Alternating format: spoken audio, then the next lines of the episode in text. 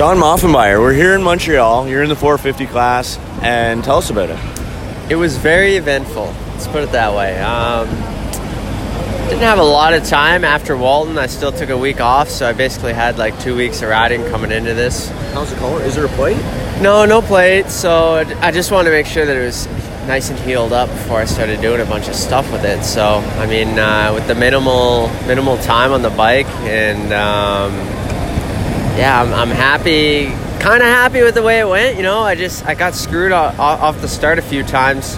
Uh, got taken out in the last two motos, so it is what it is. But um, no falls today, and just kind of rode smart and had some fun. I uh, I once called you 11th place guy. You proved me wrong and won a championship. We did our preview show last night, and I stamped it. You're going to win a 450 moto next year. So that's a lot of pressure. But you've been improving year after year, and you're getting older and older, but you're still getting better and better.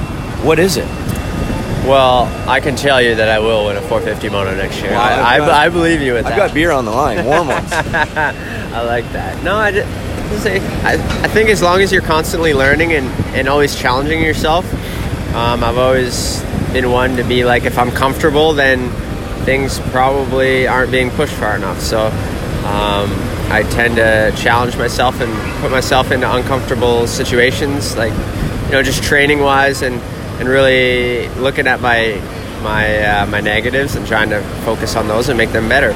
So I mean, I think year after year, I've kind of proven myself to be a guy that's, that's willing to learn and, and always willing to grow. And um, yeah, it's kind of nice to get a you know most of the season on the 450 under my belt now. It's like I haven't been in the class for so long that it kind of took a little bit to get the ball rolling and just kind of get going. So yeah, I'm, I mean I'm I'm happy, but kind of sad at the same time the way the year went, just with my uh, my collarbone and stuff, and just trying to get things back going again. Um, just get get my feet back under me.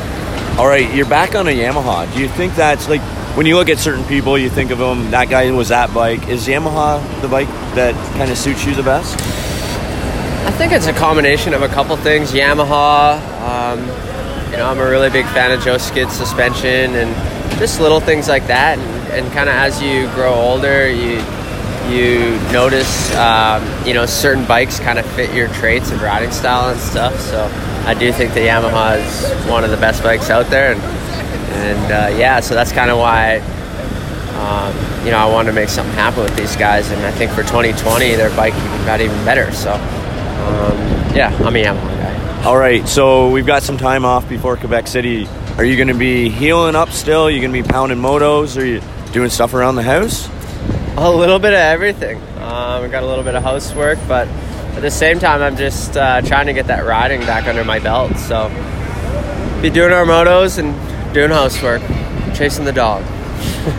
All right. Well, great team behind you. Let's give them some love. Yeah, everybody at Rockstar Yamaha, OTSFF, uh, FXR, Sunoco, uh, Mobius, 100%. The guys at Club MX, they, they helped me out huge this winter in my development. And um, Andre, Steve, my mechanic Cam, everybody involved. Thanks, guys.